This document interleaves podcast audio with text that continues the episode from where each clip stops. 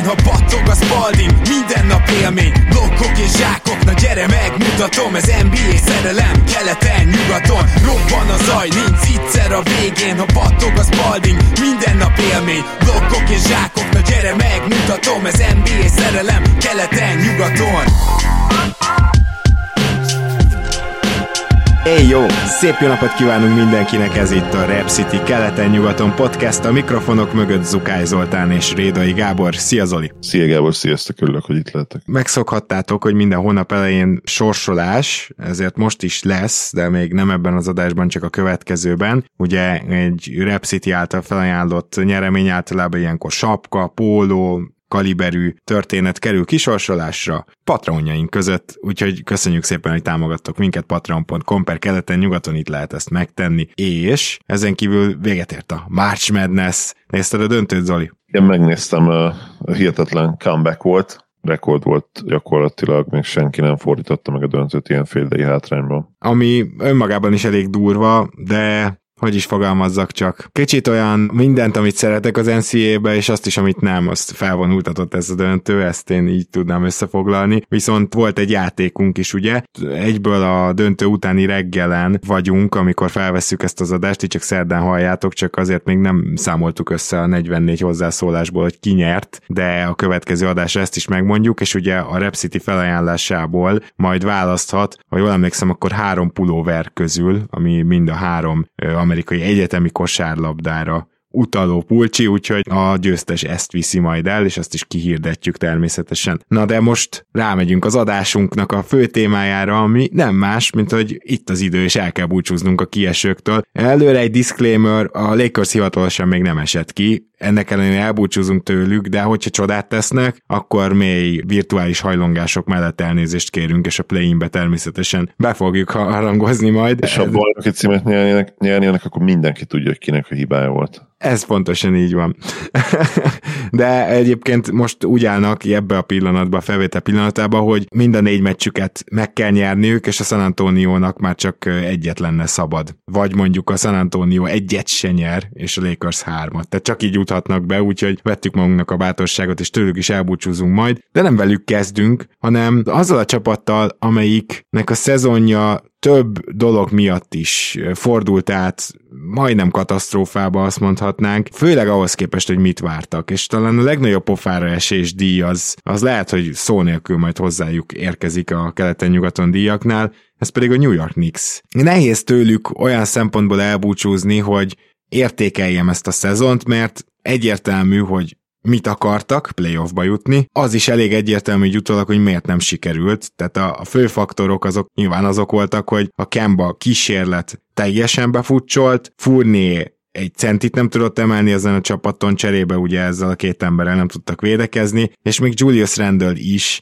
egy szörnyű évet hozott le, tehát szerintem ezt nem nagyon lehet szépítgetni. Ilyen usage mellett ennyire rossz százalékkal középtávolit senki nem dobott a ligából, ilyen usage mellett ennyire rossz százalékkal triplát, azt hiszem csak egy rosszabb van, innentől nincs miről beszélni. Az, ami miatt ők támadásban egyáltalán bármennyire is komolyan vehetőek voltak tavaly, akkor is inkább a végjátékokban, az, az rendül nem biztos, hogy megérdemelt all tagsága, de all szintű játéka, mondjuk így. És nyilván emellett volt a jó védekezés, mind a kettőt elvesztették, és nem néz ki jól a történet. Még az az egy szerencse, nem tudom, Zoli egyetértesz hogy RJ Barrett magára talált itt az utóbbi három hónapban, mert, mert különben ez egy nagyon tragikus szezonnak nézett ki vagy nézett volna ki. Abszolút, ugye a Nixon érdekes helyzet van, mert technikailag ugye Scott Perry a GM, de gyakorlatilag Leon, Leon Rose irányítja a háttérből a dolgokat, és nem nagyon tudnak mire építkezni. Tényleg RJ az, aki az egyetlen úgymond ilyen, ilyen fényes reménysugár, de ő se igazi első opció. A Nix legnagyobb problémája mellett nyilván, hogy belemehetnénk taktikailag, statisztikailag is a dolgokba az, hogy rengeteg nagy előnyt leadtak, és hát ugye a szoros meccseket is elég nagy számban sikerült elbukniuk, ami elsősorban két tőről fakad, én azt gondolom ez a probléma, nincs igazi irányító, ugye tudjuk, hogy a Kemba történet az milyen gyorsan és milyen fényesen bukott meg,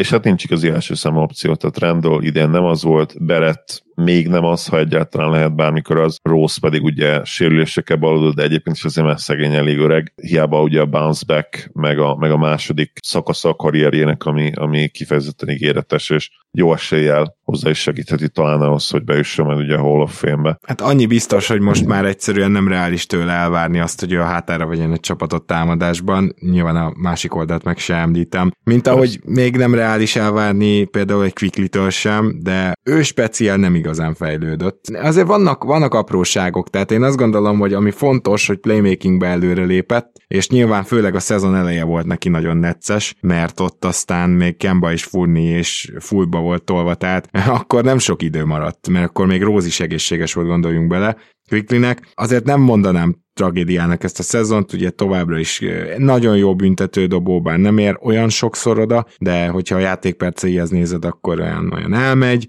Hát egy ilyen közepes tripla dobónak néz ki, itt a két szezon alapján, azzal nem lenne nála gond, a kis floatere még továbbra is megvan, úgyhogy Quickly egy ilyen közepes szezont hozott, aki még ballhandler, és itt el is fogy. Tehát gyakorlatilag ki is fogytunk. Mindenkit felsoroltunk, aki leütheti a labdát, ez pedig azt jelenti, hogy a Knicksnél igazából nem volt olyan ballhandler, akire rá lehetett volna bízni a támadást. Ez egy olyan szezon volt, ahol támadásban ezek miatt a faktorok miatt végül alapból elég esélytelenek voltak. Tudjuk, hogy Tibbs amúgy sem a legmodernebb kosárlabdát játszotja, de az ő számlájára legyen írva azért, hogy több triplát dobtak rá, már főleg egy Tibbs csapathoz képest, és ez valamennyire időnként fent tudta őket tartani. Én azt fogalmaztam meg magamba, Zoli, hogy ez így, ebben a formában megint a középszerűség felé vezető út, nem? Mert nem látom azt se, még egy jó Julius, Julius Randall bounce back hogy itt jövőre, főleg ezen a keleten, ahol nem tudom, hogy a kelet tényleg teljesen partiba van-e a nyugattal, de az biztos, hogy nehezebb volt idén például bejutni a rájátszásba. Tehát, hogy ezen a keleten a New York az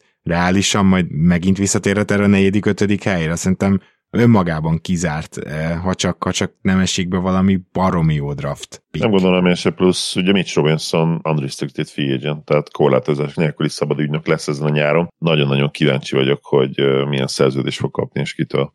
Igen, már csak azért is, mert azért majd Lonzo Ballnál is szeretném elmondani, de vannak azért sérülékeny játékosok, akiket nyugodtan annak nevezhetünk, és amikor elcseréli a csapata, vagy elengedi, akkor sokszor hát azt mondjuk, de hát ez egy jó játékos. De azért utólag mondjuk lehet, hogy nem lesz igazunk csak azért, mert ez a játékos lehet, hogy nem áll elégszer majd rendelkezésre, és azért Mitch Robinson is egy ilyen jelenség szerintem, Lonzóból is most sajnos abszolút ilyennek tűnik, hogy oké, okay, rendben van, nagyon jók, amikor játszanak, meg amikor végre egy sérülésből vissza tudnak térni, úgyhogy két hetet rendesen eltöltenek a parketten, csak nem olyan sok ilyen időszak van. Szóval ezért leszek nagyon kíváncsi arra, hogy Mitch robinson mennyiért hajlandó megtartani a Knicks, mert ugye már felmerültek olyan plegykák, hogy akár rendőlt is elcserélnék, azért, hogy egy centert szerezzenek a nyáron, ha Mitch Robinson megy, és nekem ebből, hogyha ezek a plegykák valamennyire is igazak, azért mégiscsak az jön le, hogy nem szeretnék túlzottan megfizetni ezt az ugyan jó, és továbbra is jó védő, jó pattanózó, jó blokkoló, de sérülékeny játékos. Hát meg egyáltalán Mitch Robinson akar maradni, tehát abszolút az ő döntése, mint ugye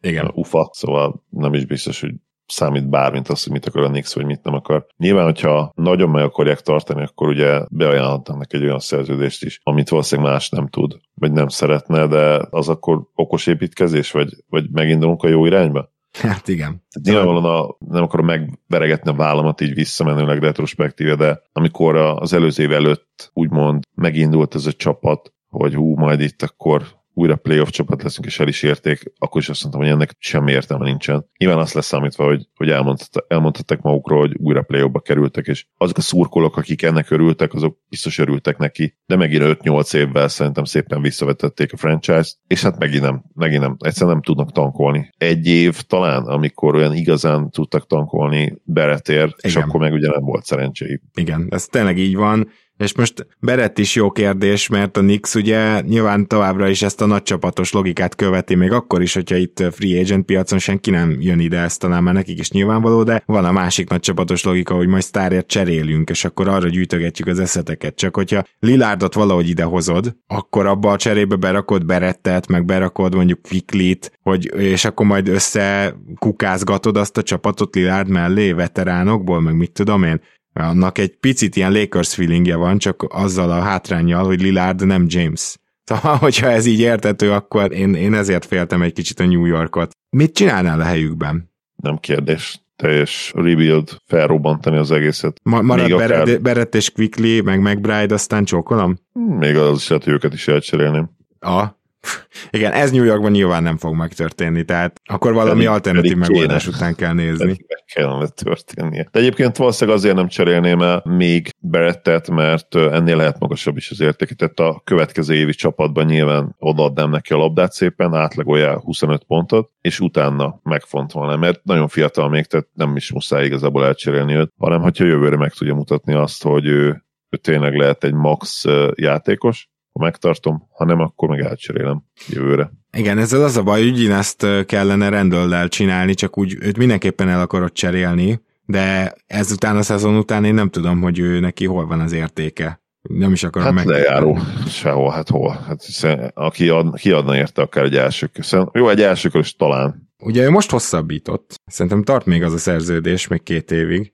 Biztos, persze. Igen, szóval ez, ez, ez se könnyíti meg a dolgokat. Jó. 20, 24 millió ugye jövőre még, de ami nem vészes egyébként. Igen, legalább nem olyan vészes. Igaz, ez igaz. Lehetne sokkal rosszabb is. Akkor viszont egy nagyon pici érdekesség, hogy visszanéztem az over-under, legjobb, öt, öt legjobb over-under hát tippünket. Aki, aki követte az én tippjeimet, az viszonylag jól áll, mert négy most már szinte biztosan be fog jönni, sőt, kijelentem, négy bejön, és egy meg biztosan nem, ez ugye a Jazz Over. A többi az, az, az simán, tehát itt a Minnesota over volt, most hirtelen nem is biztos, hogy fel tudom sorolni, de fel tudom, bocsánat, mert itt van előttem. A Phoenix over volt, simán jött, a New Orleans Pelicans under simán jön, a Minnesota over simán jött, és a Houston under is simán jön. Ez rendben volt nálad billeg a dolog. Szóval itt a Denver lesz a kérdés, mert hogy neked van két olyan csapat, aki biztos nem hozza, ugye te is a Jazz Overt azt megtippelted, illetve a Milwaukee Overt tippelted még meg, ami biztosan nem, és van kettő, ami szinte tudja, hogy igen.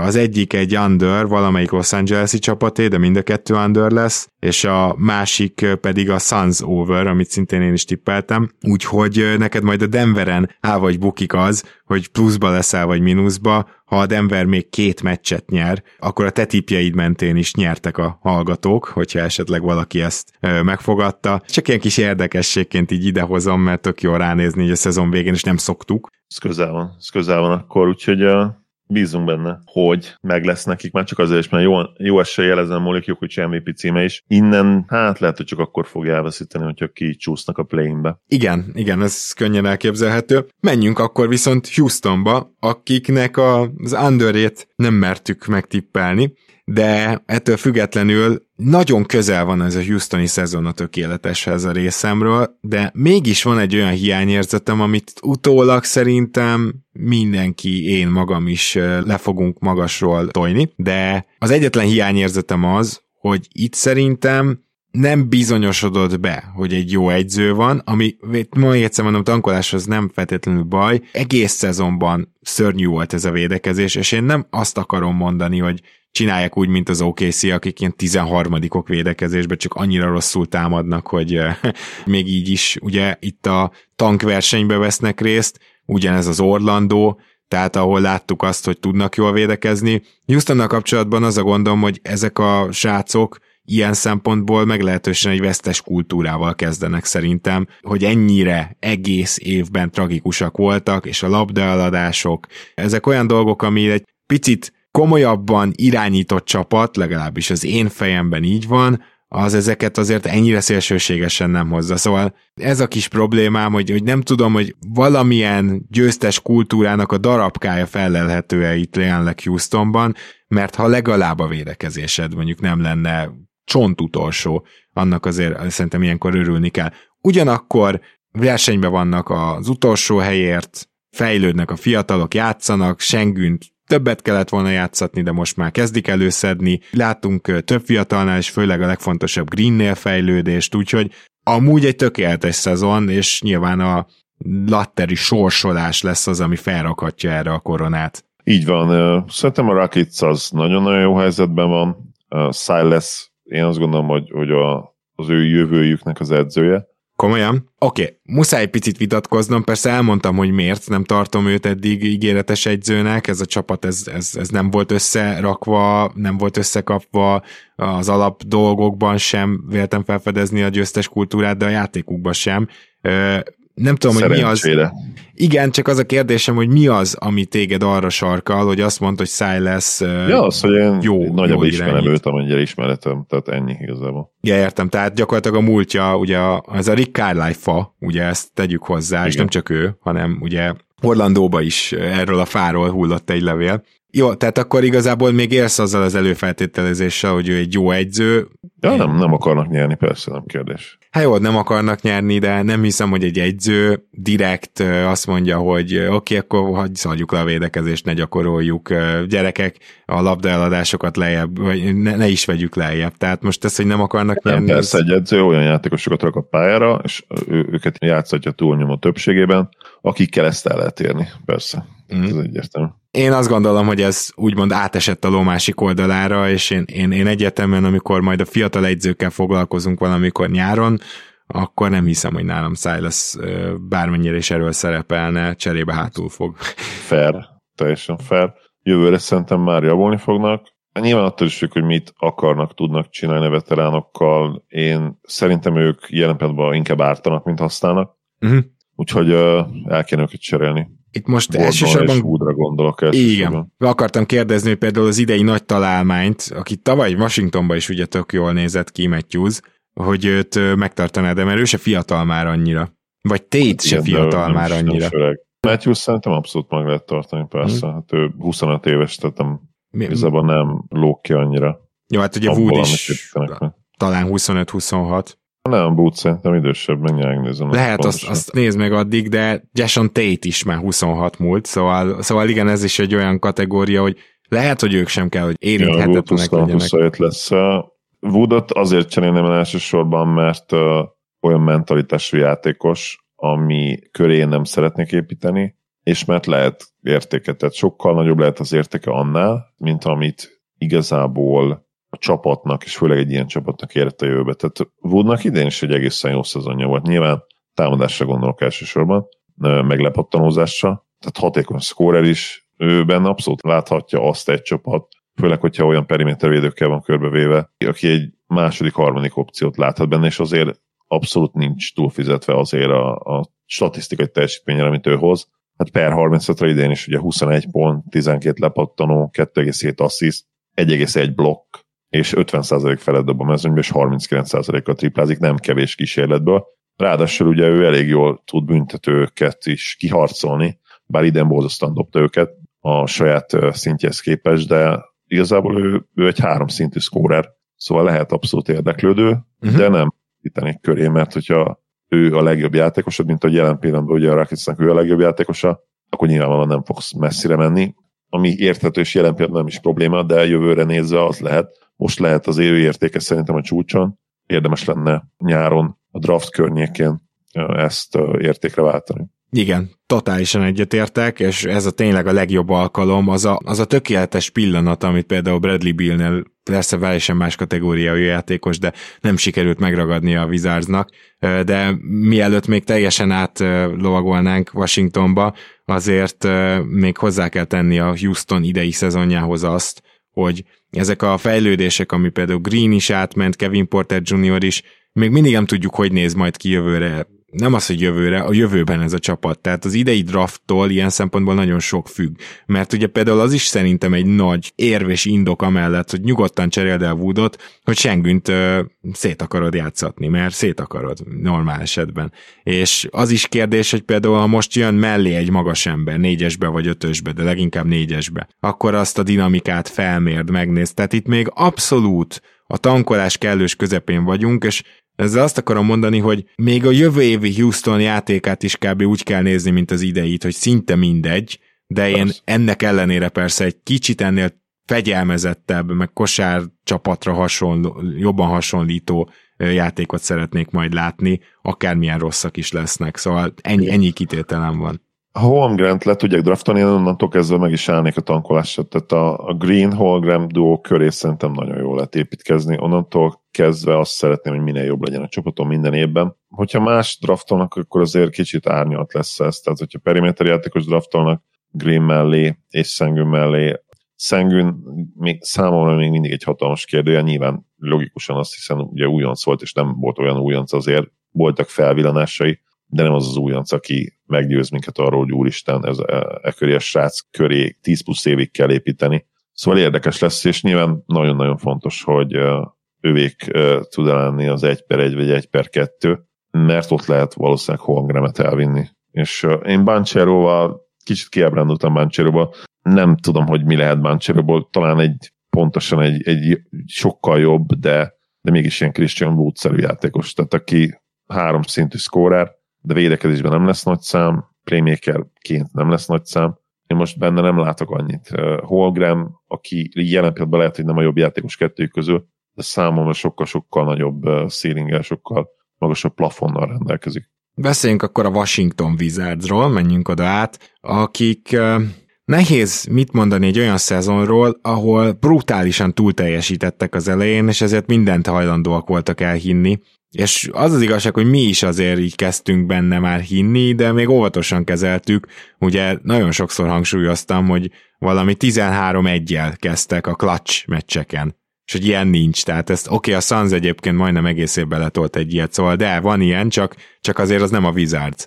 Az, hogy akkor már elvileg Dinwiddie-el nem jöttek ki az öltözőben, gondolom főleg Bradley Bill, az még akkor nem derült ki, de utólag kiderült, és aztán jött Bradley Bill sérülése is, sőt, félig sérülten játszott akkor is, amikor játszott, mint ezt is így utólag elmondták, és akkor igazából a Washington azt mondta, hogy na jól van, cseréljük el Dinvidit, menjen el vele a másik rossz szerződés is, és tényleg az a Dinvidi nem nézett ki jól, tehát nagyon vicces azt mondani, hogy hát a Dallas mekkorát húzott, a Dallasnak szerencséje volt, hogy Dinvidi valójában sokkal jobb volt, mint amit Washingtonban ki tudott hozni, de ilyet nagyon ritkán látunk, és viszont beváltották egy olyan játékosra, aki a jövőnek talán, talán a része lehet, Kristaps Sportsingis, csak hát ugye vele is teljesen ugyanolyan problémák vannak, mint a már említett Lonzo Bollal, vagy éppen Mitch Robinsonnal, hogy fogalmat sincs, hogy mikor sérül meg, hogy mennyi időre, csak azt tudod, hogy a szezon egészében nagy valószínűséggel nem számíthatsz rá. Szóval ebbe az irányba terelte végül a Washington a szezonját, és nem állítom, hogy tankoltak, hogy kiültettek, hogy nem akartak nyerni, de azért végül úgymond helyre billent ez a történet, ez a túlteljesítés, és ilyen szempontból egy, egy csalódást keltő éven vannak túl. Nyilván onnantól, hogy Bradley Bill azt mondta, hogy kiüli a szezon hátralevő részét, onnantól ez alapból egy esélytelen kísérlet lett volna a play-inre, vagy akár a play-offra. Így van, és a képi eddig egyébként a, 15 meccs alatt, amit lehúzott Washingtonban, nem hogy abszolút elit számokat, de konkrétan MVP szintű számokat hoz. Per 35-ra 28, 11, 4 asszisztal, két blokkal, egy stillel, tehát még a labdalopásban is, és közben 60%-os TS-sel meccsenként 9,4 büntető átlagosan, amiből bedob, amit 87%-kal dob. Szóval egészen hihetetlen t van eddig. A Wizardsnál nyilván nála nehéz lelkesedni egy ilyen 15 meccses sorozatért, mert egyrészt mutattam el sokszor, hogy erre képes, tehát nem újdonság, illetve hát azt is sokszor megmutatta, hogy hogy nem csak sérülés szempontjából, de, de ugye formahanyatlás szempontjából is utána jönnek más típusú szakaszok. Lehet, hogy a kettő egyébként összefügg, tehát ő amikor rosszul játszik, lehet, hogy akkor is kisebb sérülései, pici hátfájdalma van éppen. Tehát azért ez nem lepne meg, mert a, a teljesen egészséges képít nagyon kevésszer látjuk, de akkor tényleg nagyon-nagyon jó játékos. Csak hát erre nem lehet építeni, nem lehet alapozni. És személy szerintem persze meglepne, hogyha, hogyha a Wizardsnál ez, ez megváltozna, egyszerűen ő túl magas ahhoz, hogy, hogy konzisztensen 70 plusz meccseket tudjon játszani az NBA-ben minden szezonban. Sőt, hát ugye az elmúlt években gyakorlatilag ilyen 45-50 meccs közé tudtuk belőni, ami egyszerűen borzasztóan kevés, még akkor is kevés lenne, hogyha garantálni tudna, hogy a playoffra mindig egészséges, amit persze nem tud garantálni, mert nagy számok törvény alapján, vagy simán a variancia törvény alapján ott is sérült lesz, mint ahogy volt is, ugye a Clippers ellen a 2020-as sorozatban, ahol ugye vele azért Hát akár hét meccses is lehetett volna az a párharc, azt hiszem ebben elég sokan egyetértenek. Hát én egyenesen azt mondom, hogy a, azzal a porzingis akkor ott még az akár, akár meg is fordulhatott volna, meg a fáradó clippers hogyha emlékszünk rá. Na Igen. de beszéljünk akkor arról a nagyon érdekes kérdésről, hogy most akkor tulajdonképpen mennyire sült el jól a Westbrook trade, és most csak, csak ha azt megnézed, hogy Westbrook mennyire tragikus szezont hoz, azért is van ez, mert szörnyű fit a Lakersbe, de ennyi erővel lehet, hogy Tommy Shepardot simán jelölnünk kellene az év GM-e díjra. De most komolyan, tehát aki ezt a cserét ha. így összehozza, szerintem versenybe kell, hogy legyen. Viszont, ha mondjuk feltételezem, hogy Bradley Bill nem sérül meg, ez a csapat akkor is maximum ilyen 8-9 tizedik. Tehát maximum azzal a társasággal tarthatott volna, vagy tarthatta volna a versenyt. Tök ugyanott voltak Westbrookkal. Ez is érdekes, nem, hogy mondjuk a Westbrook lecserélése használ, vagy hasznos 3D-szerű játékosokra, ugye Kuzmánál és KCP-nél is vannak fenntartásaink ezzel, hogy ebbe ők nagyon elitek lennének, de, de nem rosszak, és KCP-nek különösen jó momentumai voltak, de tegyük hozzá Kuzmának is a lepattanózásával, voltak ugye nagyon jó tripla hónapjai, aztán nagyon szarok is, szóval csak azt akarom mondani, hogy tulajdonképpen ez a csere leginkább azért jött be, mert megszabadultak Westbrooktól és a szerződésétől, és ez fantasztikus. Nagy trúváj, hogy így fogalmazzak, de ugyanakkor játékerőre meg tök ugyanott maradtak gyakorlatilag, szóval ez, ez megint ilyen középszerűség felé száguldó csapat. Nem kérdés, és ez a roster számomra olyan, hogy, hogy ez nem is fog változni ez a középszerűség az elkövetkezendő években egyetlen játékosuk van gyakorlatilag. Nyilván képén kívül, aki ha mondjuk csodaszámban menően egészséges tudna maradni innentől ez a pályafutásra hátralévő részéről, akkor persze csodálatos. Peace, aki köré lehet építeni, őt lesz számítva Danny Avdia az, akiért én megmondom, ezt én lelkesedem, és gyakorlatilag ezen a ponton senki más. Uh-huh. Rui Hachimurát semmiképp nem. Én pont őt uh, akartam kiemelni, hogy azért Rui Hachimura nagyon későn tért vissza a sérüléséből, de Rui Hachimura szerintem idén mutatott biztató dolgokat. Nyilván nem fogok egy 38 meccses minta alapján elszállni ettől a triplázástól, és három meccsenkénti rádobott tripla miatt sem tenném Az ezt. Vagy három alatt van, tehát még annyi Igen, 2,8. Szóval. Ettől függetlenül 46 százalék viccből már nem nagyon jön össze, és hogyha Hachimura ezen tényleg tudott javítani, és nem csak a szokásos középtávoliait tolja a jövőben, akkor mi, mi, most csak felteszem, hogy képzeljünk Lehet el... a következő Tobias Harris. De hát igen, vagy, vagy, vagy Julius Randle. De, de mondjuk jobb védekezéssel, nem tudom, valami ilyes, ilyen irányt nézek. Figyelj, ez egy jó játékos lehet akkor. Akkor azért itt bőven van potenciál, ez azt, azt jelenti, és Hachimura azért nem, nem, nem tudom, 25 éves, hogy, hogy lemondjunk arról, hogy ez a fejlődés benne legyen. Azért ez, ez egészen biztató szerintem. Avdiának meg ugye a védekezése volt egészen biztató egész szezonban, szóval vannak itt azért jó fiatalok, de ez aztán nem fogja őket meggátolni, hogy ne lépjenek szintet, és maradjanak középszerűek, úgyhogy ez, ez itt a fő probléma, és Bradley Beerről is szerintem érdemes beszélni, aki most ugye van egy player optionja a következő évre, azt plegykálják, hogy ezt nem fogja majd lehívni, hanem szeretne majd egy hosszabbítást, és a Washington pedig alig várja, hogy aláírhassák a három vagy négy éves full maxot. Mert idiótek. Nem is tudom, Zoli, hogy kimondhatjuk-e ezt. Bradley Bill lehet, hogy top 20-as játékos, de Bradley Bill köré még csak hazai pályáért küzdő csapatot sem tudsz építeni, hogyha ő az első számú embered. Ja, nem. E- ezen a ponton nem. Maximum akkor, hogyha képi jövőre lehozna egy semmiből nyilván egy ilyen nem MVP szezon, mert nyilván az nincs benne, de mondjuk egy All NBA third team? akár mondjuk egy All NBA third team szezon, igen. De hát most arra mennyi esély van?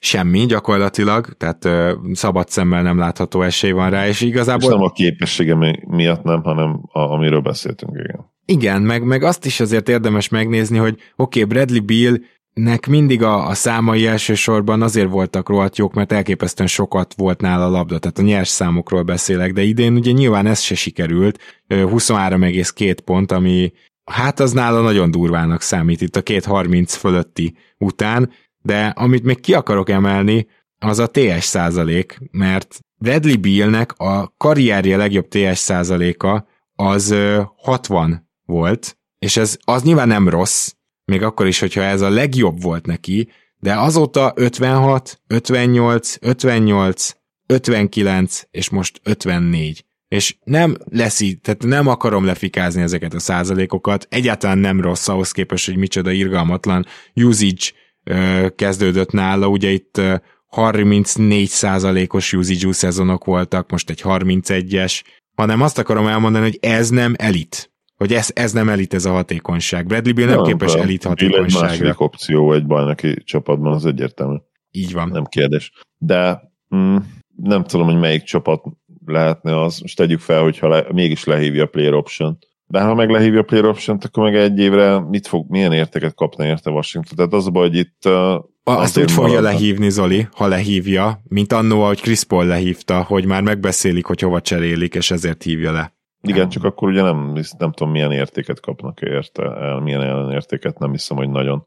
Hát, Sokat brutálisat, nem tudom. Mondjuk ugye... hozzáteszem, hogy nem biztos, hogy rosszabb lenne az egy évre még ez a szerződés csereérték, és eldönthetem, és kiértékelhetem egy évre, mint az a csereérték, hogy 40 plusz millió Bradley Bélnek még három évig. Tehát nem biztos egyébként, hogy rosszabbul hangzik a, az egy év ebben az esetben, mint a három. Uh-huh. Tiszta sor. Hogy, uh, hogyha később cserélnének érte, ugye? Hát azt hiszem, hogy Bradley Beal-nél is az lesz a helyzet, hogy a Washington Wizards ilyen nagyon óvatosan megmondja neki, hogy persze, ha maradni akarsz, akkor megtartunk, és lehet, hogy még akár a maxot is beajánlják neki, de szerintem, mint ahogy Lilardnál is, lehet, hogy már a franchise is, meg a játékos is jobban örülne annak, hogyha elcserélnék, csak ezt egyik se akarja kimondani a másiknak. Tehát, hogy lehet, lehet hogy egy ilyen helyzet van. Abszolút el tudom képzelni. Minden esetre nincs jó helyzetben a vizet, se a közeljövőt, se a, a középtávú jövőt, és hát ha nem tudnak valami komoly építkezésbe fogni hamarosan, akkor a, a következő 7-8-9-10 évet tekintve sem. Nyilván lehet szerencséd a drafton, 10 és 20 között is akár lehet kihúzni időnként egy Janniszt, egy Kawhi Leonardot. Nem mondom, hogy erre 0% esélyük van, de hát erre nem lehet alapozni, meg építkezni basszus. Igen, és most is egy ilyen 9-10. pikka várható, szóval nem arról van szó, hogy voltak annyira, lettek volna annyira rosszak, hogy ez tényleg rendesen feljavítsa az esélyeiket. Az Oklahoma City Thunder a következő csapatunk, és azért itt az OKC-nél már annyit én említettem, hogy nekem tetszik az, hogy ilyen jól védekeztek ebben a szezonban. Dégnóról teljesen egyértelmű, hogy ő egy jó egyző, és azon se lepődnék meg, hogyha egyszer majd, amikor az OKC jó lesz, akkor nem jutna arra a sorsra, mint, a, mint Kenny Atkinson például a Netsnél, hanem, hanem vele együtt emelkednének fel, mert amikor egészséges 5-6 NBA játékosa van Dégnónak, akkor ez a csapat, ez általában szidni szoktuk, hogy hát hogy mi lesz így a tankkal. Konkrétan idén is volt egy olyan adásunk, ahol a pánikgomban kb. azért kerültek bele, mert hogy hát egy kicsit túl jól kezdtek már megint. Szóval én azt gondolom, hogy kiváló egyző, tankra többé-kevésbé alkalmas csapat, és főleg azért nagyon óvatosan kezeltek mindenkit. Ha itt bárki megsérült, az kiült jó pár meccset, tehát ilyen szempontból főleg a végén már elég pofátlanul kezdtek el tankolni. Etnek ellenére az nyilván hiányozhat, hogy lehet, hogy csak a negyedikek lesznek hátulról. Most a Detroit pistons egy elképesztően fontos meccset játszanak, mert mind a két csapatnak a felvételünk időpontjában 23 győzelme van, és az egyiknek meg kell szerezni a 24-et, hát erre nagyon kíváncsi leszek, ugye végül is a Detroit és az Oklahoma volt az a két gárda, amelyik tankolt is, de azért nem feltétlenül akart minden meccset elveszteni.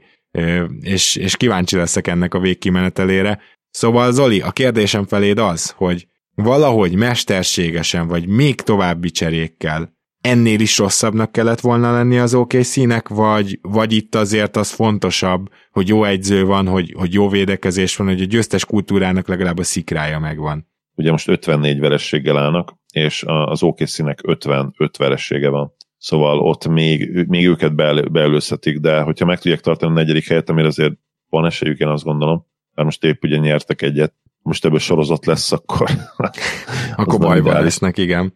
Igen, tehát hogy itt ez a tét. Azért egy negyedik helyről nyilván már, hogyha nem húznak be a latteribe, akkor, akkor rendesen hátra tudsz sodródni. Tehát van, van azért ilyen szempontból különbség az első és a negyedik között, de kétségtelen. Nem ugyanazok matematikai az esélyek? Hát az első helyre igen. Dégnóra visszatérve, nem Renault-ra. Egyértelmű, hogy, hogy egy nagyon jó edző lesz, én is így gondolom, és hát Presti meg, meg Zseni. Tehát a hibákat, amiket ő elkövetett a, a nagy ókészível, azokat szerintem most gyönyörűen helyrehozza. Ahhoz képest hozzáteszem, hogy most az elmúlt években azért, bár nem, nem tankolnak olyan régen, tehát így, ugye a tankolás mindig olyan, hogy, hogy úgy érezzük, főleg a pofátlanul tankolsz, mint ahogy ők csinálták tavaly vagy tavaly előtt, hogy hú, milyen régóta történik, de közben ők azért nem tankolnak olyan nagyon régóta, ugye? Persze. Tehát ők a 21, 20-21-es szezont kezdték úgy, hogy CP Free-vel és hogy Nem, nem, nem, már mint a 19-20-as, tehát ugye... 19-20-ba jutottak a play utána 20-21 volt ugye a Covid.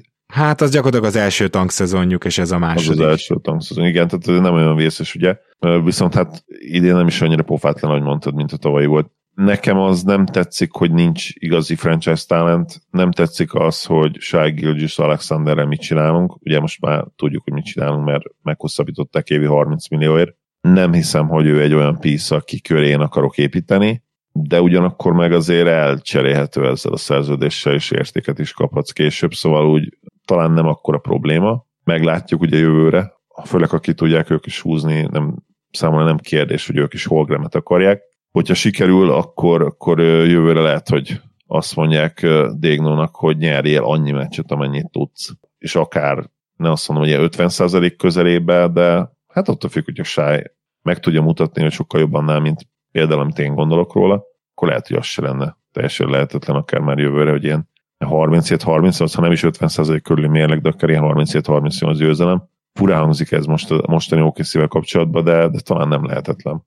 nem lehetetlen. Én még egy tankoló évre számítok, még egy utolsóra ezen kívül, de azért most is tegyük hozzá, hogy ugyan nyilván a Detroit pikje nem fog nekik átjönni, de a Clippers és a Suns pikje minden további nélkül az övék, tehát most is három ö, elsőkörössel gazdálkodhatnak, akár feljebb is cserélhetnek, hogyha nagyon kell nekik valaki, és, és erre mutatkozik hajlandóság a top mondjuk egy-kettő csapatnál, ha nem kerülnek oda. Szóval vannak eszközeik, én arra kíváncsi lennék, hogy mondjuk egy ilyen szezon után ők csak fiatal játékosok van most már gyakorlatilag, nyilván ott van még Favors, meg Muscala, meg, meg Kennick Williams, tehát értjük, hogy őket el lehet cserélni, de a fiatal játékosokat nekiállnak-e végre úgymond láthatóan értékelni. Most mire gondolok? Hát arra például, hogy most is Pokusevski egyébként végre volt egy, egy használhatóbb ö, része a szezonjának, az elmúlt nem tudom én tíz meccs, de például egy Pokusevskit, hogyha kiértékelnék, akkor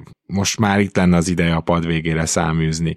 Tehát, hogy meddig adják meg ezt a végtelen lehetőséget bizonyos fiataloknak, és ahol ez különösen érdekes, az egyértelműen az egyes-kettes poszt. Hiszen ott van egy Tio Maledon, aki egyébként amikor ő játszik 30 percet, egész tűrhető dolgokat kezd csinálni. Sőt, szerintem az első évében is voltak kiugró meccsei, de azért egyelőre azt nem mutatta meg nekünk, hogy ő bármilyen NBA csapatot hónapokon keresztül el tudna irányítani. Ott van egy szerintem nála sokkal nagyobb tehetség, Treyman, akinek kell majd a játékidő. Ott van Shai Gilgis Alexander, a, a jövőd és valamennyire jelened.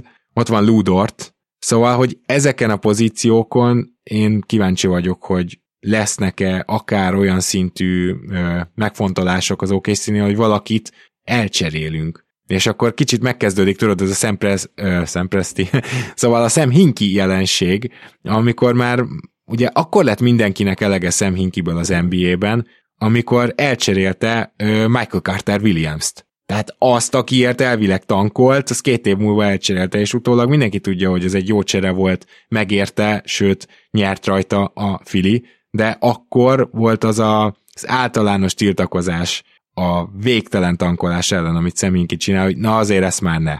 És kíváncsi leszek rá, én nagyon, hogy még ilyenbe is belefutunk az okc mert nem tudom teljesen kizárni. És nem is fogalmam nincs, mit csinálnék a helyükben nyáron.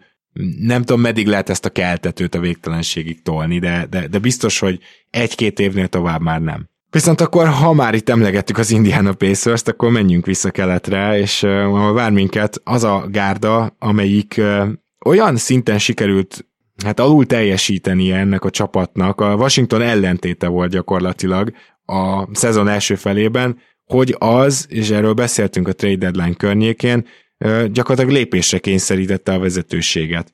és ez a lépés, ez nem volt kisebb, mint hogy a legjobb játékosukat elcserélték egy ígéretes fiatal sztárjelöltre. És már akkor is nagyon szerettük ezt a cserét, azóta sem győzöm dicsérni, így, hogy megszerezték halliburton és hogy teljes tankba kapcsoltak, akit csak lehet most kiültettek, és vesztenek, vesztenek, vesztenek, ez azt jelenti valószínűleg, hogy az ötödik, minimum az ötödik helyről várják majd a lottósorsolást, ez a helyet, hogy rámentek volna a playoffra, vagy hogy Turnert esetleg visszaerőltették volna, hogy Szabonis nem cserélték volna el, szerintem klasszis megoldás, nagyon tetszik az idei Indiana szezon. Az egyetlen, ami, amin csak széttárni tudom a karom, hogy Rick Carlisle mennyire ingatja meg nálad mondjuk a top 5 egyzők között az, hogy ennyire nem tudták elkezdeni ezt a, ezt a 2021-22-es idényt. Lehet, hogy már nem sorolnám eleve oda RC-t a top 5 közé, szóval nem nagyon tudja megingatni azt, ami már amúgy is úgy van. Szóval ez egyik. Ugyanakkor meg hát azért kidobnám ezt a szezont így a kukába ebből a szempontból, tehát olyan igazi értékelés. Én inkább pozitív vagyok most velük kapcsolatban, és, és Chad Buchanan-t megdicsérem azzal kapcsolatban, hogy ilyen gyönyörűen tudtak tankolni, és gyakorlatilag esélyük van a top 4, top 5 pikre is. Ez szóval, tiszta sor teljesen, én inkább arra céloztam ezzel, hogy ugye nyilván nem így mentek neki a szezonnak, és emellentén Rick Kyle igenis tudjuk értékelni, mert ők nyerni akartak az első felében. Hát igen, de felmerülhet a kérdés, hogy miért akartak nyerni, tehát mire fel, meg mivel. Tehát hogy ez a keret legjobb esetben is szerintem 7.-8. helyért küzdhetett volna, de az a leges legjobb eset. Hmm, az azért Ott... szerintem nem, hogy legjobb, hanem azt szerintem reálisan benne volt ebben a keretben. Hát azt gondoltuk, igen, de... Én most de... is azt gondolom. Emlékszem, amikor már ilyen legalább hattal vagy héttel több vereségük volt, mint győzelmük, még akkor is pluszos net rating, ezek mind olyan jele, jelek voltak náluk, hogy kriminálisan alul teljesítenek. Hát nyilván az egyik legrosszabb clutch csapat volt, de egyébként ez Carlisle csapatokra úgy általában igaz volt. Bizonyos években nem mindig, mert ugye a 2011-es mhm. csapat meg főleg, hogy extra clutch csapat volt, de hát ott volt azért egy még majdnem MVP szinten játszó Dirk, szóval ez kicsit más tészta. Nehéz most így érteken a Pacers, mert ugye a szezon végére gyakorlatilag minden fontos kategóriába ott vannak a tök utolsók között, tehát offenzív ratingben 27-ek, defensív ratingben 30 konkrétan. Tehát... Ja, a sikerült a, a Houston alá bemenni? Az óriási bravúr. Ilyen pillanatban elvileg az, a stat, amit nézek, az ezt mutatja, hogy 30-ak, de lepattanó százalékban is 28-ak, és labdeladás százalékban meg ugye 30-ak, tehát elsők. Úgyhogy a legtöbbet eladó, a leggyakrabban a labdát eladó csapat, és náluk azért gyanús, hogy ez, ez lesz ez az év, ami hogy igazán tank, és jövőre meg meglátjuk tényleg, hogy Carlisle top 5-ös, vagy akár top 10-es edzője még. Hát de továbbra is hatalmas kérdések vannak, ugye, hogy mi a fene lesz azzal a Turnerrel, akit állandóan bedobtak a cserepiacra, nem tudom, mennyire tud úgy neki menni a szezonnak, hogy, hogy belőle ki tudod hozni a legtöbbet, amikor, amikor tényleg gyakorlatilag minden héten felmerül a neve plegykáknál, Viszont cserébe megkaphatja azt a nagyobb lehetőséget, amiről annyit álmodott, hogy ugye ennek az akadálya Szabonis volt, aki mellesleg szintén ezért reklamált, ugye Carline-nál. Mm, hiába, Igen. hogy Carline egy olyan szerepbe játszott a Szaboniszt, ahol ilyen karrierje legjobb hatékonyságát hozta, de nem volt elég sokat a kezében a labda, és, és valószínűleg ebből is következett végül, hogy elcserélték, mert itt Carline mellett azért szerintem letették a hűségesküt ezzel, a, ezzel az egész történettel, hogy azt mondták, hogy oké, okay, a sztárunk panaszkodik, Kárlánynak ez nem tetszik, akkor a sztárunkat cseréljük el. Szóval ez egy figyelemre méltó ilyen szempontból is a Szabonis csere szerintem. Igen, és nem tudom, hogy mi lesz TJ Warrennel, aki ugye gyakorlatilag két éve nem játszott. Kiad neki szerződést, és mennyit meg akarja tartani a Pacers? Ez is egy érdekes kérdés lesz. Jelen pillanatban nem tudom, hogy mennyit érne ő a piacon, te tudsz tippelni? Fogalmam sincs. TJ Warrennek nagyon nem jön jól az, hogy egy meccsen sem lép pályára, és most ugye tudjuk, hogy már pályára léphetne, csak, csak aztán megegyeztek a csapattal, hogy, hogy nem, Igen. és szerintem itt ez a csapat érdek volt elsősorban. Lehet, hogy ő is úgy van vele, hogy most tíz meccsre még be se tud melegedni, és igazából a saját értékét lehet, hogy tovább rontaná, nem akar pályára lépni. Ennyi, hogy egészséges, ennyit tudunk, és a csapatok is csak ennyit fognak tudni majd nyáron. És ez mennyit ér ezen a ponton így, hogy két évet kihagyott? 12-4 milliót évente? Hát annál, én inkább, uh, inkább valami, valami nagyobb egyéves Ben. Nagyobb egyévesen lehet, igen. Az Lehet, hogy annyit mernek kockáztatni, tudod, hogy akkor ha bejön, igen. akkor persze adunk további éveket, de akkor most 20 millióért megnézzük. Az lehet. Lehet, igen, és akkor mondjuk a második az egy két év, 40, és a második egy csapatopció. Aha. Ilyesmi benne lehet. I- ilyesmiben gondolkozok én is vele kapcsolatban. Merre tovább a Pacersnek? Nyilván attól függ, hogy hova és milyen posztra draftolnak, mert egyébként azt tegyük hozzá, hogy például a mostani draftjuk Duarte akármilyen idős, azért meg kell jegyezni, hogy mennyire jól játszott, hogy érett volt NBA kész, és igazából ha a Buddy Hildet itt valahogy sikerül eltakarítani, és valószínűleg Brogdon is a cserepiac részes, részese lehet már akár idén-nyáron, ugye mostantól lehet csak cserélni, ebben az évben nem lehetett, akkor, akkor hosszú távon a Halliburton Duarte páros lehet az, amelyik hát itt a játékszervezést, illetve a pontokat is hozza az Indiánának, Szóval mondjuk emellé leginkább magas ember kéne, csak akkor meg nem tudom, mi lesz Turnerrel, hogy ez egy ilyen érdekes kérdés, hogy hova draftolsz például náluk. Hát nem kérdés számomra, hogy, hogy főleg ha a magas posztokról beszélünk, el kell, visz, el kell vinni azt, akit a leg, legkomolyabb talentnek tartasz, de még azt mondanám, hogy, hogy igazából periméterre is, tehát Halliburton nagyon jó, de főleg ha így egy évet tankolsz, és úgy érzed, hogy van egy olyan Hall of Famer prospekted, aki biztos vagy vele kapcsolatban, akkor elviszed akkor is szerintem, hogyha irányító, mert Halliburton fog tudni szerintem kettest is játszani, ugye a méretei miatt. Úgyhogy uh, szerintem ők nem fognak abban gondolkodni, hogy fitre menjünk rá feltétlenül, hanem talent kell. Hát uh, igen, ez azért mondjuk ennél nehezebb, mert e, hát ha van ilyen, akkor oké, okay, de ezen a drafton elvileg ugye nincs. Szerintem van, de értem, mit mondasz, igen. Mi irányító? Nem, hol, szerint, nem, hanem olyan talent. Ja, aki, na én ezt mondom, hogy ott az irányító az érdekes, hogy az szerintem már igenis feedbeli probléma, mert Halliburton, tud, értem, hogy tud egy másik irányító mellett játszani Halliburton, egy Trey Young Light típusú játékos, neki kell a kezébe a labda, jól irányít, szerintem vele majd jó offense lehet csinálni, fantasztikusan pick and rollozik, tehát a, abban már most a liga egyik legjobbja szerintem a, a pick and rollnak az irányításában, abból akár befejezhet, visszaléphet, triplát dobhat, jól is passzol, tehát egy ilyen játékost ugyan beteszel off the ball, hogyha muszáj, de én azt gondolom, hogy elsősorban a kezébe szeretnéd adni a labdát. És azért jó talán, hogy ilyen szempontból nem igazán veszély, veszélyezteti ezen a drafton senki ezt a történetet. Tehát, hát lehet, hogy a top 10-ben nem is megy ki irányító, vagy legalábbis olyan, aki ténylegesen konkrétan irányító, olyanok nyilván lesznek, aki tud irányítót is játszani, tehát mint olyan Jaden Ivy, vagy ugye egy, akár egy Shadon Sharp kezébe is tudod majd adni a labdát, de ők nem irányítók, hanem inkább ugye dobó átvédek. Amit még az Indiánával kapcsolatban felírtam, az az, hogy ugyanúgy teljesen egyetértek azzal, amit mondtál, ő nekik nem valószínű, hogy túl sok tankolós év jön, de azt mindenképpen el szeretném mondani, hogy azért az Indiana Pacersnek van egy felsülése is az idei szezonban szerintem. Isaiah Jacksonról beszélek, aki engem mm, hát nem győzött meg, és igazából ő egy annyira alulméretezett center, kicsit ilyen Achiuva típusú játékosnak tűnik, csak azzal a különbséggel, hogy mondjuk Achiuvából se néztem volna ki, de úgy tűnik, hogy ő megtanul labdát kezelni és triplát dobni is.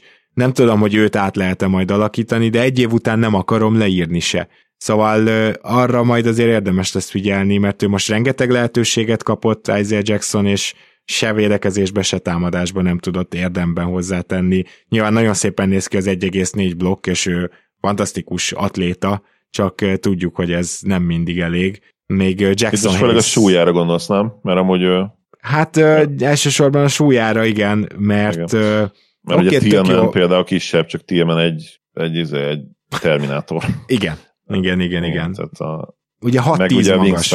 Wingspanjük, hasonló, igen. Tehát a Tillman inkább alul hogy, hogy mondjuk az alul méretezett, alul a súlyra ki kéne találni, jó szót, hmm. alul, alul táplált, az hülye hangzik, az kicsit más. Minden esetre igen, uh, neki izmot kell magára szednie. És uh, bár lenne egyébként a és már beszélgetünk az ilyen center prospektekről, hogy bár lenne a Mavericksnek egy Tillmanje vagy egy Jacksonja, Szerintem hmm. nálunk azonnal be lehetne rakni egy ilyen srácot a kezdőbe. Viszont én kíváncsi lennék egyébként az Achiuva féle útra is nála, tényleg hasonló alkatok is, úgyhogy, úgyhogy arra is kíváncsi lennék, hogy megpróbálják-e egy picit ilyen periméter skillekkel felruházni. Nem tudom, van-e akkor a tehetsége ez ügyben, hát ezt majd a következő években meglátjuk, de az Indiana Pacers-nél nem hiszem, hogy azzal a megnyugvással cserélnék el Turnert mondjuk periméter játékosra, hogy majd Isaiah Jackson megoldja a jövőben ezt a center posztot. Tehát szerintem itt semmiképp nem tartunk, csak ezt akartam kiemelni. És akkor menjünk vissza nyugatra, ahol vár minket a Portland Trailblazers. Zoli, a Portland nem fogja megkapni a szétkapták, mint az állat díjunkat, nem, mert azt szerintem az indiánának kell megkapni, és nemes egyszerűséggel azért, mert bár a Portlandet jobban szétkapták, de a Portland legjobb játékosát nem cserélték el. Értem, hogy miért, de úgy vélem, hogy ez egy folyamatban lévő dolog, és ez igazából, ez a tank, amit most láttunk, ez nem csak annak szól, hogy na majd jövőre itt újra megpróbáljuk Lillard mellé felépíteni a csapatot, meg idehozzuk Jeremy Grantet, most ez van kommunikálva, de, de már emlegettem ezt a szituációt. Egyik fél sem akarja kimondani, hogy inkább legyen vállás a dologból. Nagyon-nagyon nehéz kérdés a, a Trailblazers. Nyilvánvalóan a Lillard szituációról beszélhetnénk egy fél órát, mert mindent ez határoz meg, és hát sajnos számomra sajnos olyan, olyan hírek jönnek, ugye, hogy, hogy gyakorlatilag ők megpróbálják megerősíteni a csapatot az off-season alatt majd. Néznek ugye centert, centereket is, aki amikor éppen nem tud játszani, ugye Nurkic pályára rakhatnak, de hát nem tudom. Ha neki mennek tényleg a Lillard Simons duóval a következő évnek, akkor én hát toporzékolni fogok, mert az az egyik leghülyébb. De ugyanakkor meg persze értem, tehát hogyha, ahogy mondtad Gábor, hogyha Lillard nem jelzi nekik, hogy el akarunk cserélni, őt nem fogják elcserélni, mert klublegenda. Szóval van az a szint, meg van az a helyzet, ahol igazából ilyen, ilyen vesztes-vesztes szituációban van mindenki. Igen. És, és, az, és az abszolút ez jelen pillanatban. Tehát tényleg Lilárdnak. És az a baj, hogy Lilárd is nyilván úgy gondolkodhat, tudja, hogy megkapná akár még a, a Supermaxot is, ugye, mert most mostanában kapná meg? Majd szerintem még tart egy kicsit a szerződése, de rögtön megnézem neked. Tehát azért az mondjuk durva lenne, ha megkapna a Supermaxot, de, de van esélye, és hát az, az milyen irgalmatlan pénzmennyiség már, és az azért lehet, hogy még nála is felülír mindent. Tehát hát 200... ő neki ez még fut azért, tehát 24-25-re van player opciója, az, az egy gyenge 48 ja. milliós player opció egyébként, úgyhogy... Igen, jó, és egyébként ez a Supermax már, ami nekik egy... Persze, persze, ez Supermax. Ez az. Ja, igen, mondjuk akkor igen, tehát ő még egy Supermaxot nem fog aláírni, szóval ez nem szempont, Viszont ami érdekes kérdés, hogy, hogy tényleg ő belenyugszik abba, hogy itt nem fog nyerni, de a másik serpenyőben ugye az van, hogy klub legenda, és ő úgymond a következő Dirk vagy Kobi, nyilván messze nem olyan jó játékos, nagy félreértsétek. De a klub is ugyanezt látja, ha belegondolsz. Tehát a klubnak is az Igen. egyik serpenyő egyik oldalában az van, hogy klub legenda, mindenki szereti, a második nem fogunk nyerni. Ugyanez. Abszolút. És itt nem, nem tudom azt se, hogy, hogy például bár mondjuk mostanában azt hiszem minden, szinte minden NBA csapat nyereséget termel, ugye, tehát már elhagytuk ja, az, időket, amikor, tehát azért, mert hogy ebből aztán most nézem épp ugye a Lakers felvirágzásáról szóló HBO sorozatot, amit egyébként ami nekem nagyon-nagyon tetszik, és mondjuk egy nem feltétlenül dokumentumfilm abban az értelmes, hogy egyáltalán nem az, de ugye ez ilyen komedi dráma, de, de hogy ki is színezik elég erősen a történetet. De lényeg az, hogy vannak benne azért igaz dolgok, például az, hogy, hogy a 80-as évek elején nem, gyakorlatilag nem termeltek nyerességet az NBA csapatok, és úgymond ilyen hát rossz üzletként tekintettek rájuk. Ma azért ez nem így van, tehát a, egy NBA csapat tulajdonosa folyamatosan termeli a pénzt, meg kéne nézni, mikor volt utájára egy mínuszos szezonja NBA csapatnak, lehet, hogy meglepődnénk, meg lehet, hogy becsúszik időnként egy-kettő, főleg, hogyha horribilis luxusadóról is beszélünk, de nem jellemző, szóval nem feltétlenül kell már ott lennie a, a mérlegelésnél ennek az érnek, hogy akkor mennyi pénzt szedhetünk ki ebből, mert ki fog szedni pénzt, és, és pluszban lesz, és pozitív lesz, és hogyha megtartasz egy klublegendát következő 4-5-6 évre, és nem nyersz, akkor ez van. Megérted itt azért a közönség is más, tehát ez nem Detroit, ahol Blake Griffin sem tudta megtölteni végül a csalnokot, és aztán Detroitba is rájöttek arra, hogy itt csak egy teljes újjáépüléssel lehet visszaszerezni a nézők bizalmát. Portlandbe azért kiárnak az emberek, tehát ott Igen. szerintem nagyon hosszú szenvedésnek kell bekövetkeznie ahhoz, hogy ez ne történjen meg. És nyilván, hogyha jövőre összeáll mondjuk egy Lillard, Simons, és akkor mondjuk Jeremy Grant, Nurkic tegyük fel, hogy marad, és ki legyen a hármas, másik hármas, négyesed, hát mondjuk az idén nagyszerűt fejlődő Nasir Little, hogyha jól visszatér a sérüléséből, akkor ez a csapat reálisan a playoffért fog menni. Hogy sikerül-e vagy nem, az más kérdés, mert láttuk azt, hogy a Lilárd McCallum Dó köré nem lehetett értelmes védekezést összerakni, Nurkicsal sem, és Nurkics azóta csak egyre rosszabb, vagy lassabb, vagy sérültebb, mindegy, hogy hogy fogalmazunk.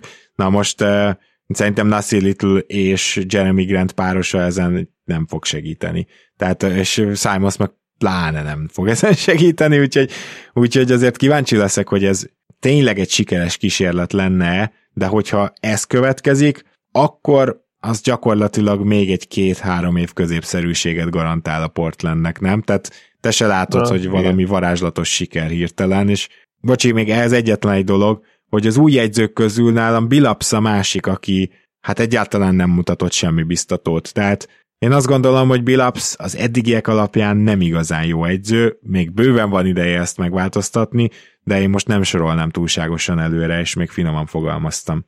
Igen, a Grant Sitec az érdekes lehet, ugye a blazers tudjuk, hogy érdeklődik, ugye már konkrét ajánlatukat is tudjuk. Egy év marad neki vissza, biztos, hogy értékre fogja váltani a Pistons ezen a nyáron, és ráadásul a Blazers ugye be is tud majd neki ajánlani egyből egy, egy négy éves 112 milliós szerződést. Ha az a duo össze, és mondjuk Nurkic időnként egészséges, és mondjuk Zach Collins fejlődik, akkor az legrosszabb eset egy plane csapat, az biztos. Úgyhogy ebből a szempontból abszolút igazad lenne. Én, bár én a Simons Lillard hátvéd duót természetesen védekezésben szívből utálom. Hát igen.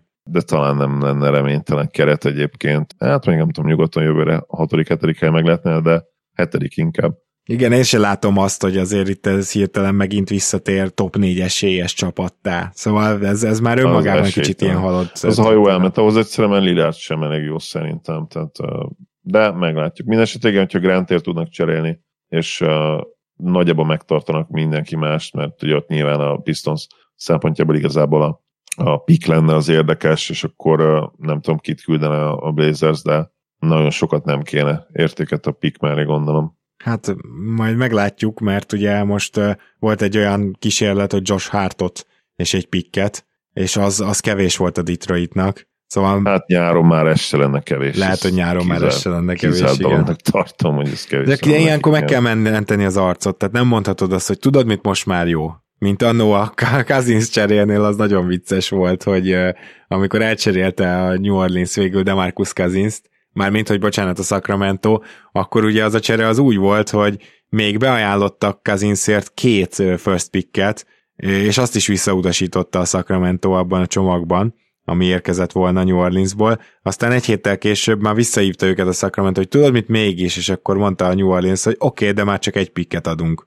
és úgy ment át végül a csere. Szóval, szóval azért az, az egy elég extrém és vicces szituáció volt így visszagondolva.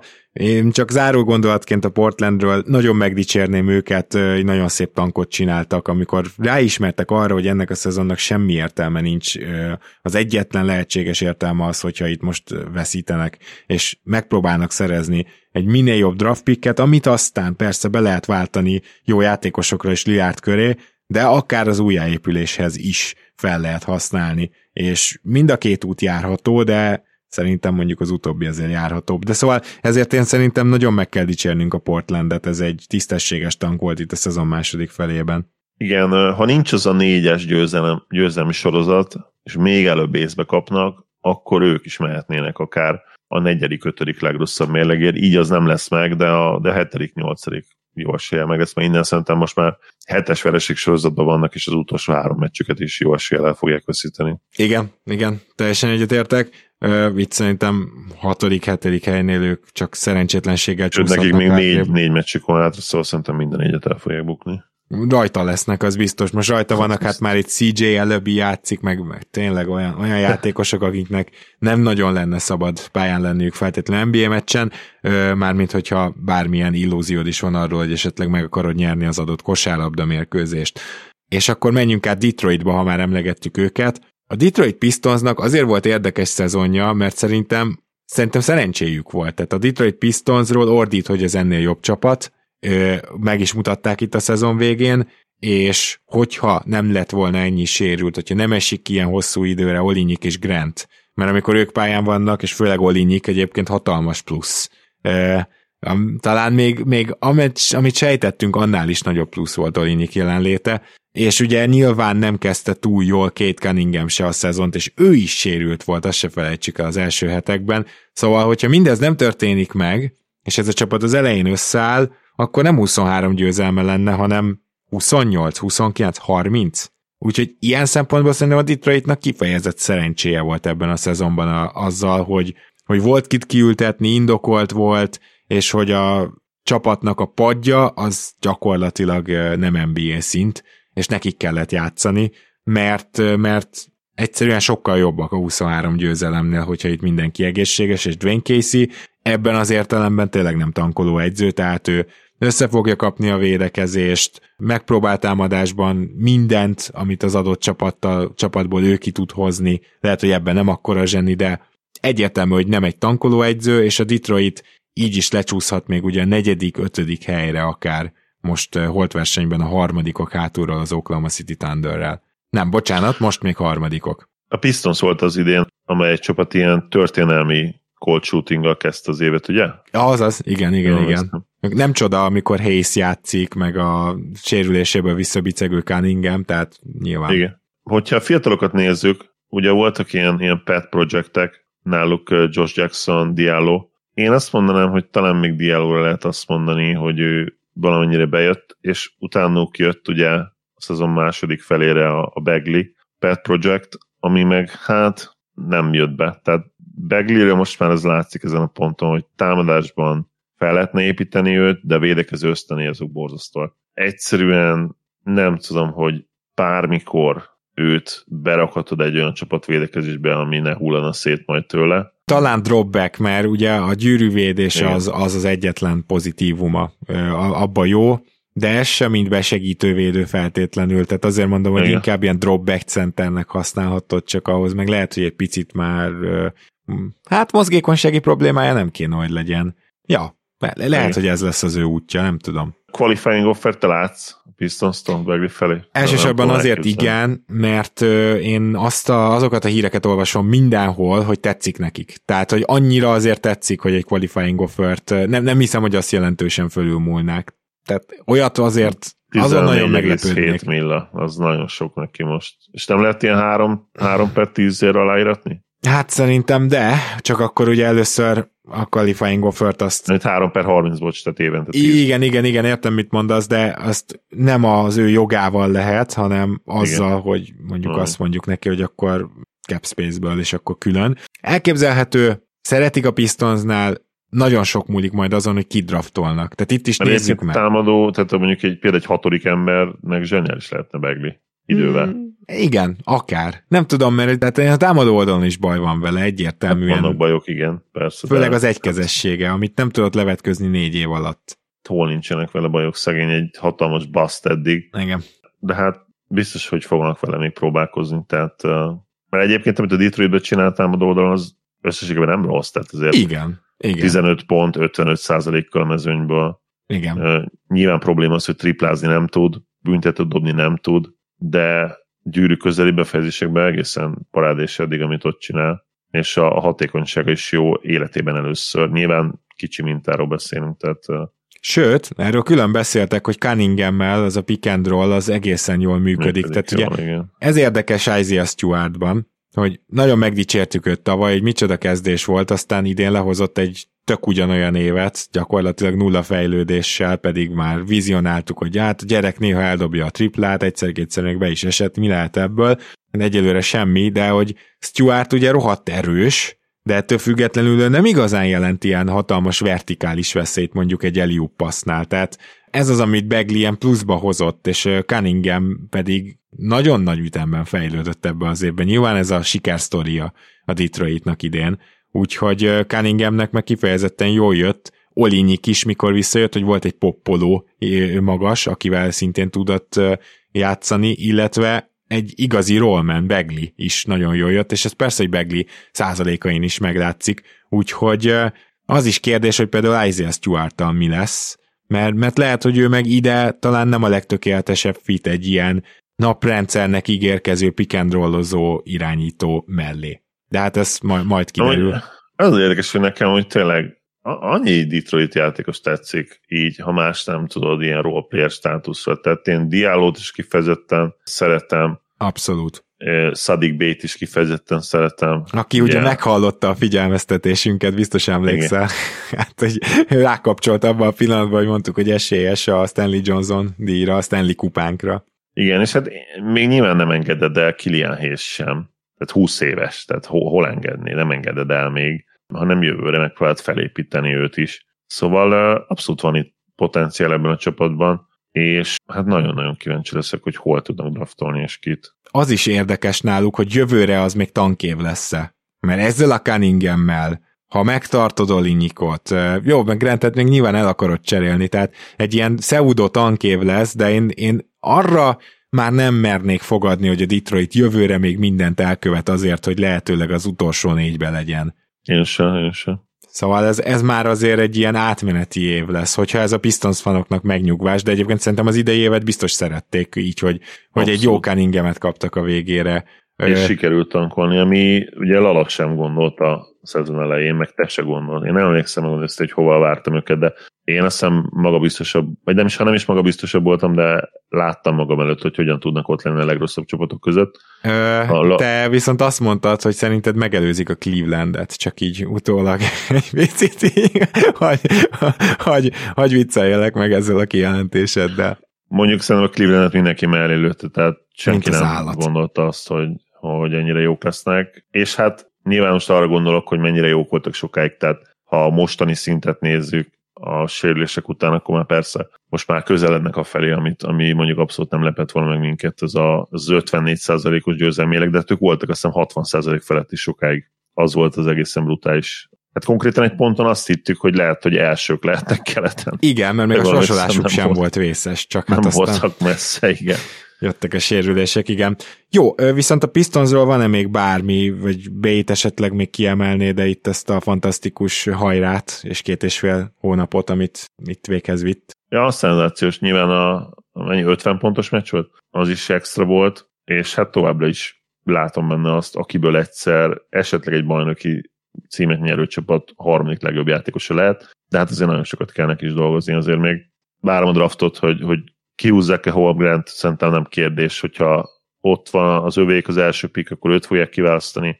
Báncsérő annyira rossz fit lenne szerintem eh, Cunningham mellé. Sokkal-sokkal-sokkal jobb fit lenne Holmgren. Igen, igen, itt eh, ezt én is így gondolom, és ráadásul pont a Detroitról kijött, ha jól emlékszem, az az információ, vagy a Detroit Campbell, hogy ők, náluk Holmgren a torony magas top egy Ugye nem minden csapat gondolja valószínűleg így, de a Detroit a hírek szerint igen. Na akkor menjünk Sacramento-ba, hát az egy szomorú hely.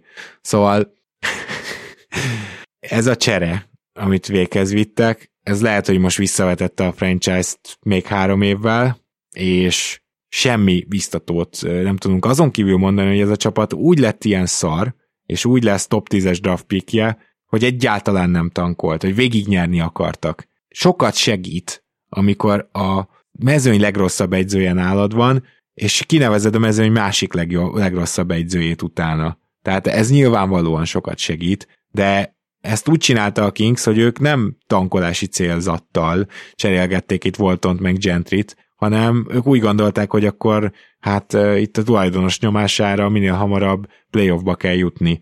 És ennek ellenére sem sikerült, sőt, ennek ellenére is 50 vereségnél tartanak. Úgyhogy nem tudom, mit lehet egy ilyen szezonban pozitívat mondani.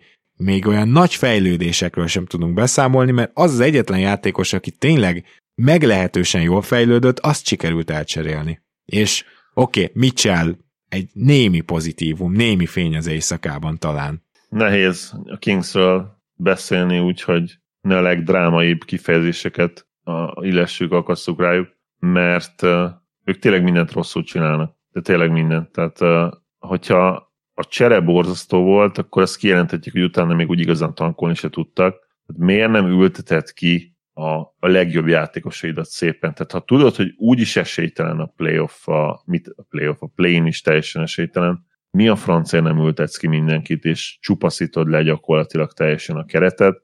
Nem értem, hogy miért nem lehet ezt meglépni. Tehát 5-5 csapat az elmúlt 10 meccsen. Ha most ez 2-8 lenne, vagy 1-9, akkor ott lennének ők is, ahol most van ugye az általunk emlegetett Indiana Pacers, ami azért rohadt ironikus, mert akik elvették tőlük Halliburton, még ebben is megsemmisítették őket, és sokkal jobban tudtak tankolni utána. Bocsi, kényszerűkerek, hogy rögök, de ezt tényleg csak rögni lehet.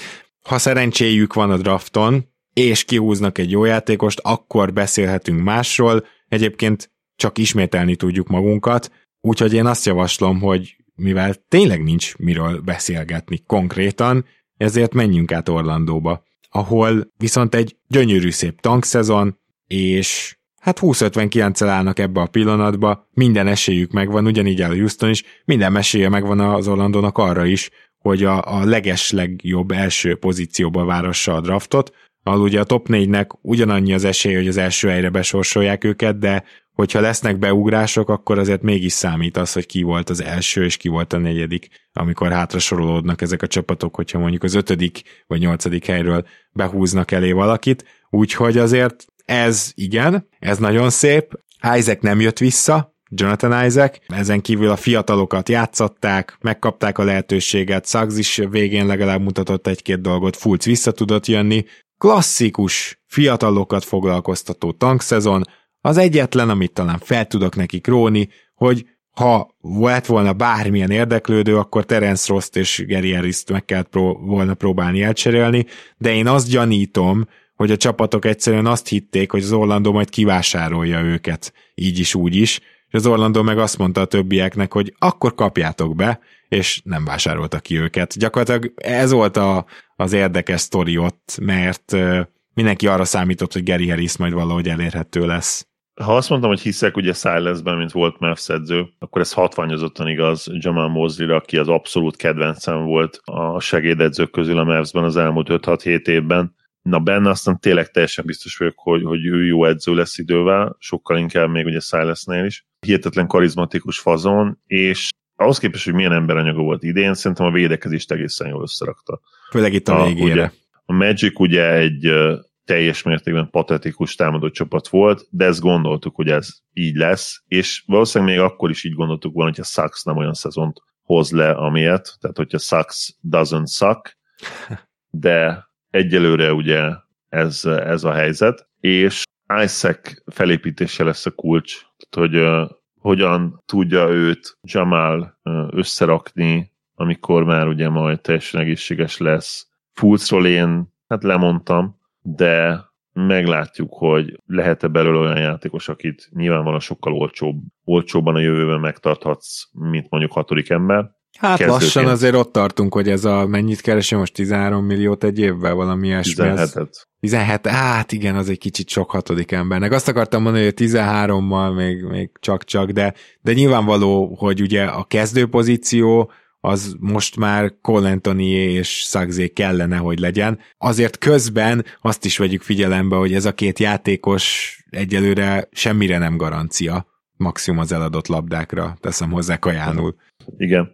R.J. Hamptontól sokkal-sokkal többet vártam. Azt gondoltam, hogy, hogy ő majd lehoz egy, egy breakout szezon. Ebből gyakorlatilag semmi nem valósult meg még mindig nem írnám le teljesen, mint, mint egy jó kiegészítő ember, de, de nálam itt ez, ez hatalmas csalódás ez a szezon. Nyilván 21 éves, most töltötte be ráadásul a 24. életévét, szóval még azért lehetünk türelmesek vele. Akit ugye nagyon-nagyon szeretek, Franz Wagner, az egyik kedvenc újoncom volt idén. Én abszolút uh, sztár potenciált is látok benne, nem feltétlenül szupersztár, de, de sztár potenciált. Őt sokat uh, szokták hasonlítani ugye Detlef Schremphez, hiába nem ugyanolyan a stílusok, nyilván ma már a posztjáték nem annyira fontos, és ugye Schremp szerintem legalább 10 kilóval nehezebb volt fénykorában, de Franc is azért most már 100 kiló felett van, tehát egész szépen felizmosították, és még mindig gyorsnak tűnik az egyetemi évéhez képest. Látszik rajta, hogy elkezdte az NBA súlyemelő programot, ugye a rezisztenciás edzéseket elég keményen, és Sachs és Isaac lesz a kulcs, hogy Sachs milyen játékos lehet, mert ugye ez az újon ez borzasztóan néz ki. Isaacből az egyik legnagyobb védekező potenciált látjuk a, a ligában már ugye évek óta, de szerintem támadásban is érdekes lehet, és hogy hogyan jön össze ez a draft. Összességében az egyik legpozitívabb jövőkép, amit én látok a Magic-kel, sok ígéretes fiatal, sok olyan, Abszolút. akit most még esetleg nem tartunk ígéretesnek, de annyira fiatalok, hogy Igen. két év múlva lehet, hogy tök más gondolunk. Nincsenek borzasztó szerződések, ez is nagyon fontos. Talán még full szerződésre mondanád azt, hogy a legrosszabb, ja. de ő se olyan hosszú, ugye még két év az idei után. Meg annyira uh, azért nem szarjátékos, tehát hogy... És annyira nem szarjátékos, igen. igen. Túlfizetett nyilván, mert nem ér 17-et, bőven nem ér 17-et, amit most csinál, de, de mondjuk szerintem egy tizet lehet, hogy ér. Egyébként egy kicsit ilyen anti-Cole Anthony, hogy abban a szempontból, hogy Cole Anthony egyáltalán nem tud befejezni a gyűrűnél, sőt, tragikusan szar benne, viszont Cole Anthony-nak tök jó kis triplája van, akár pull-up, akár ö, catch and shoot. Fulc meg ennek az ellentéte, mert Fulc meg csak a gyűrű közelében tud befejezni, de ott azt elég jól csinálja. Illetve mind a kettő tud valamennyire irányítani, de egyik sem egy irányító zseni, azért ezt most már szerintem megkockáztathatjuk. Igen, és egyébként Fulca kapcsolatban azt meg kell említeni, hogy a büntetője visszatért. A triplája nem, az, az most már lehet, hogy örökre eltűnik, de a büntetője visszatért. Tehát tavaly ugye 89 igaz, hogy 8 meccsen, de 80 felett dobott, idén is 80% felett, és azért meccsenként 2,4-et, idén 2,1-et, az előtti évben 2,2-t is már ott ugye látszott 73% volt. Ha emlékszel rá, akkor az első két évében ott is nyilván limitált meccsekről beszélünk, mert ugye folyamatosan ezzel a rejtés sérüléssel bajlódott, de hogy gyakorlatilag 50% alatt volt az első évben, és a második évben meg 60% alatt, Jaja. tehát ilyen center készséggel dobálta őket rá. Most meg azért már ebből az lett, hogy, hogy kifejezetten jó büntetőző az elmúlt három évben. Úgyhogy, és mivel a betöréseire épít, az sincs kizárva, hogy majd Igen. nőni fog ez a szám, ahányszor ezt eldobhatja, Abszolút, szóval ez is És nem rossz pozitív. playmaker, nyilván bust, mert ugye egy peretként ez, ez bust négy szezon után, sőt, tehát most öt szezon után, hihetetlen, hogy öt éve a ligában van ez az ötödik éve.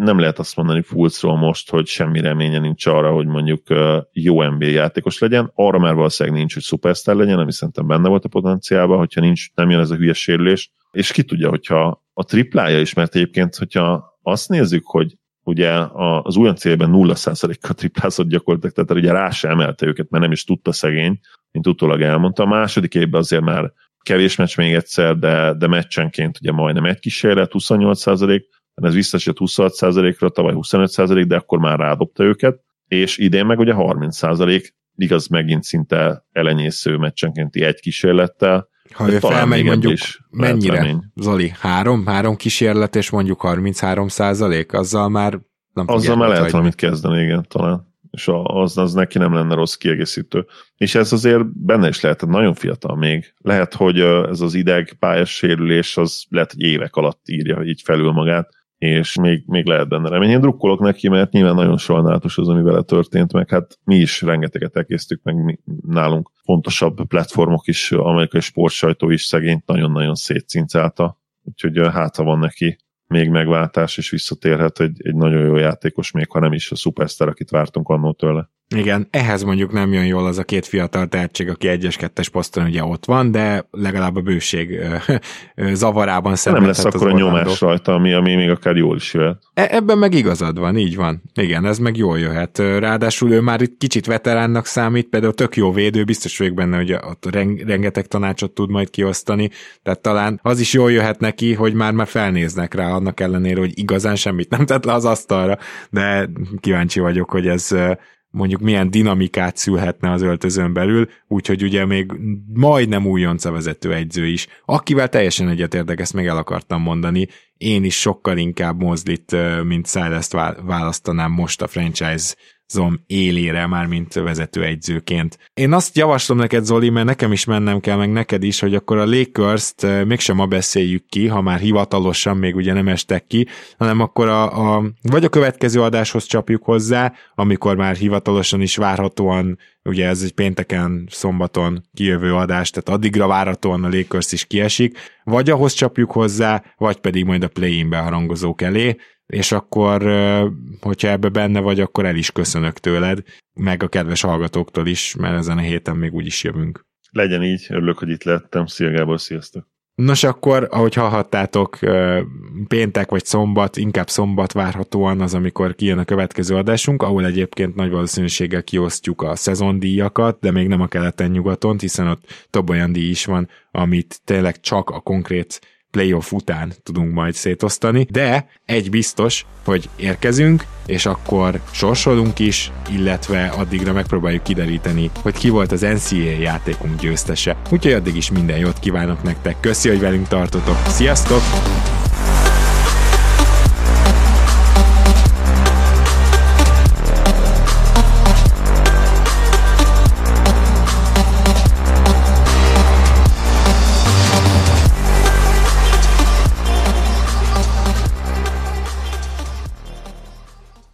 Ha más podcastekre is kíváncsi vagy, hallgassd meg a Béton műsor ajánlóját.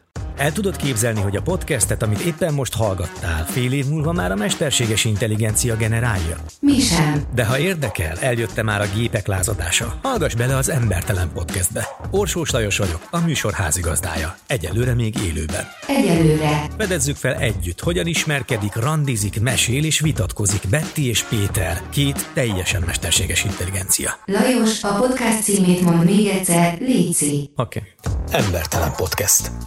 Ez a műsor a Béton közösség tagja.